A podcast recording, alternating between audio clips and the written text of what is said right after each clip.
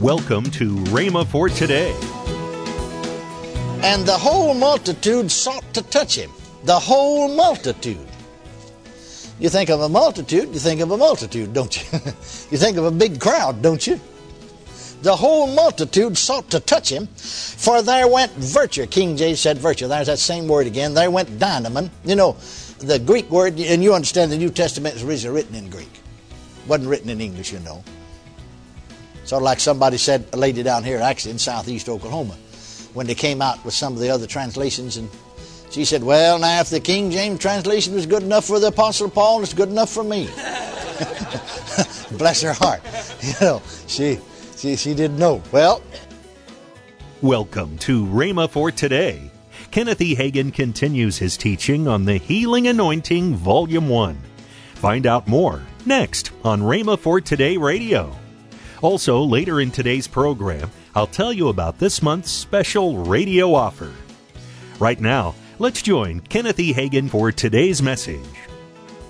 let's examine carefully then something about the anointing because he is and was ministering with that anointing.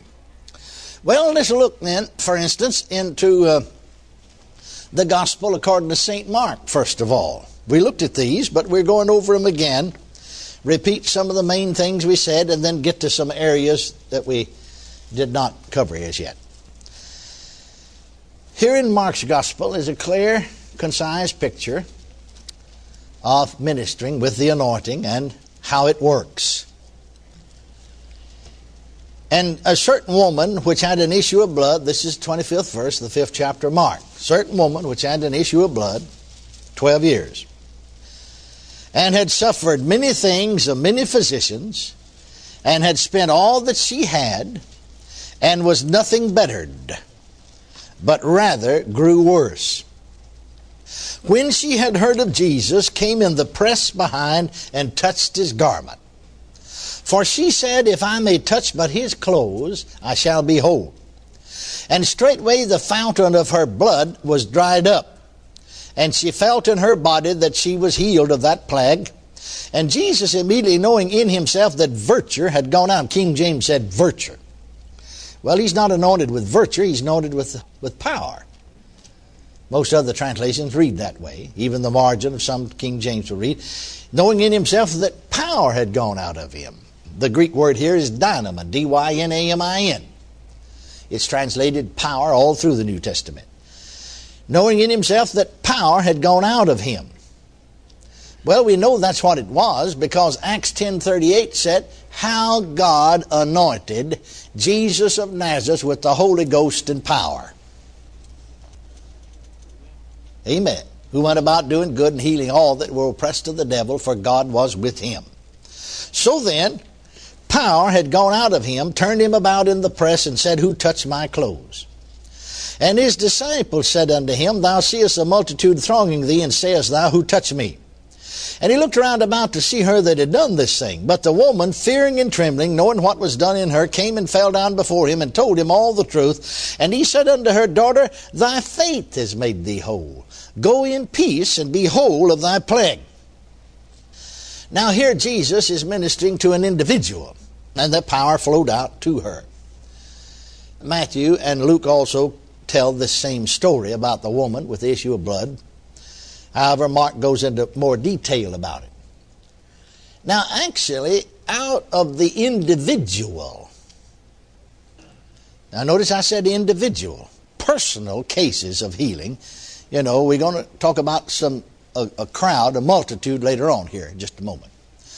But in the four Gospels, and we've studied that, we went through these four Gospels and took the personal testimonies now, you see, you have to listen the way I say that.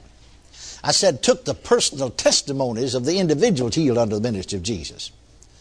They may be another uh, isolated case or two where it tells about the Bible, tells about an individual, just, you know, passes it off in a word or two or a verse or two and said they were healed. But there's no personal testimony to it. See, there's a personal testimony to this. This tells you about the woman, how long she had the disease, how that she had suffered many things of many physicians, how that the doctors had given up on her case. she is worse instead of better. How she heard of Jesus, and see all see there's, there's a testimony to it. Just a verse or two that says that somebody got healed, you know, the, you know, you don't even know about them. See, so there are 19 personal testimonies. See, of individuals. Out of the 19, this is the only one that talks about, I'm sure it happened at other times, but this is the only one that talks about something flowing out of Jesus into them power or virtue. Yet, on the other, in some other cases, I'm sure that it is inferred. Even though it doesn't say so. Because it, it, it does talk about him touching people. Like the two blind men, then touched he their eyes, saying, According to your faith, so be it done unto you. And so on. However, there are some instances in the scriptures, recordings, about a multitude or a crowd that sought to touch him. For instance, in Matthew's Gospel, the 14th chapter, Matthew's Gospel, the 14th chapter, the 34th verse, 35th verse, and 36th verses. Matthew 14.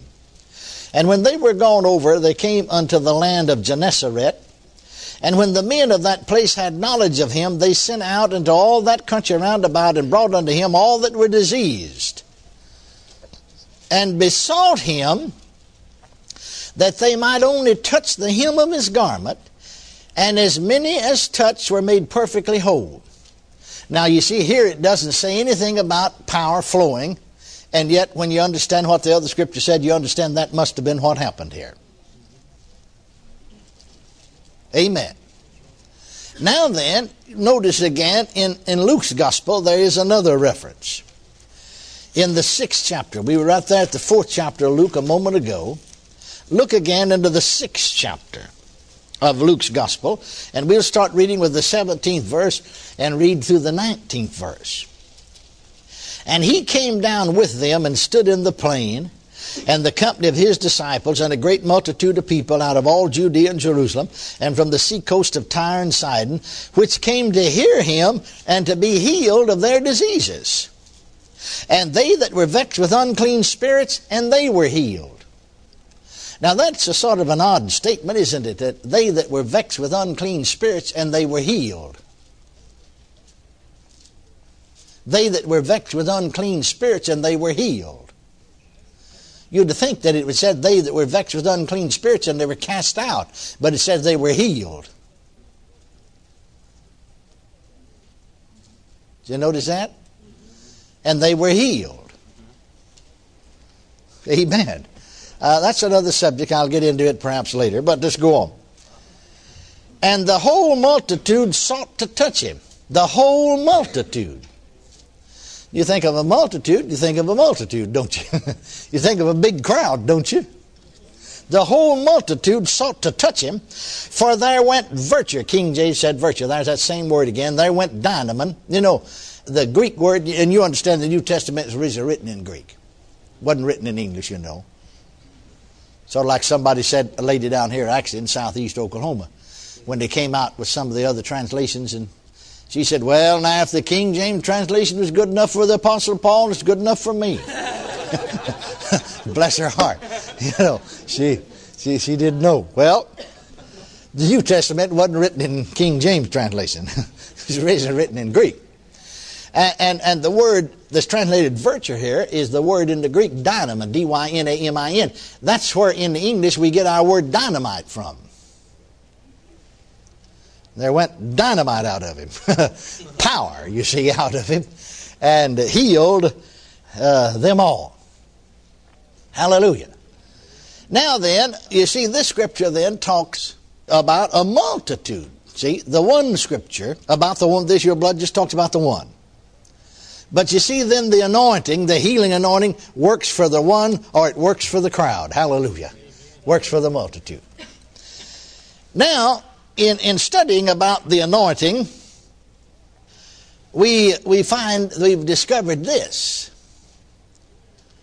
that the healing power of God, the healing anointing, is a tangible substance. It is a heavenly materiality. I don't know any other way you could describe it. Because you see, you know, the word tangible means perceptible to the touch. It means capable of being touched. Then this anointing must be tangible. This healing anointing.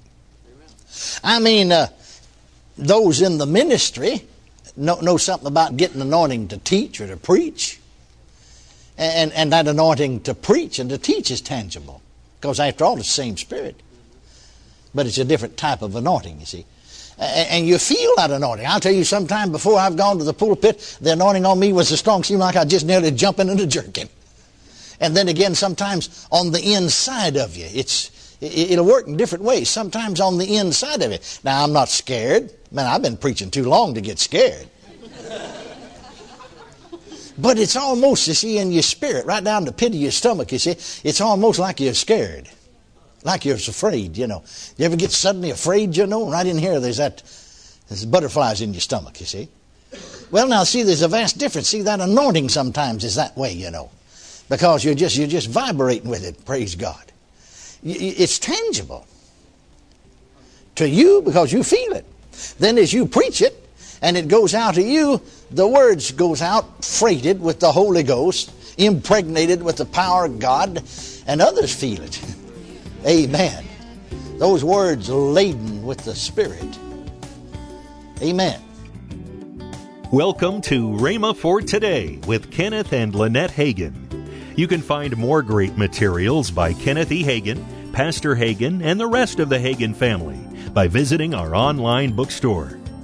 But right now, I'd like to tell you about this month's special radio offer. The classic slimline book by Kenneth E. Hagin entitled Praying to Get Results. A single CD from Kenneth Hagin, The Sun of Righteousness Has Risen, and his book entitled Expect. Craig Hagin's single CD, Just Believe. And lastly, two single CDs by Denise Burns, Being Transparent with God in Prayer, and Whose Voice Are You Listening to? All these resources are for the special price of $20.95. That's $13.95 off the retail price. Call toll free 1 888 Faith 99. Again, call toll free 1 888 Faith 99. You can also order online at rhema.org. That's R H E M A dot O R G, rhema.org. Or if you prefer to write to Kenneth Hagin Ministries, our address is P.O. Box 50126. Tulsa, Oklahoma 74150. We always love to hear from our listeners, so write in or email us today and become a part of Rhema for Today. Now, let's join our special guest hosts, Craig Hagin and Denise Hagin Burns, we have lights on. Yes, Christmas is just right around the corner. And on Wednesday, November 21st, uh, we have our lights on ceremony. It's a great time. If you live in the Tulsa Broken Arrow area or around, come on out beginning about 6 p.m. and the lights will be turned on by 6:30. And if you don't know, we actually have 2 million Christmas lights it's amazing. over the Christmas season. And so if you live in the Tulsa, Oklahoma City, I mean, Tulsa area here in Oklahoma or anywhere nearby, you know, you need to come by. In fact, the lights will be on from the 21st all the way through January the 1st, every evening. Wonderful time. In fact, if you download the Rhema USA app, there's going to be some coupons there for concessions, and you can save money on concessions as well. Tomorrow, more from Kenneth E. Hagin on the Healing Anointing Volume 1. If you'd like, you can visit our online bookstore at rhema.org for the Healing Anointing Volume 2. Thanks for listening to Rhema for Today with Kenneth and Lynette Hagin.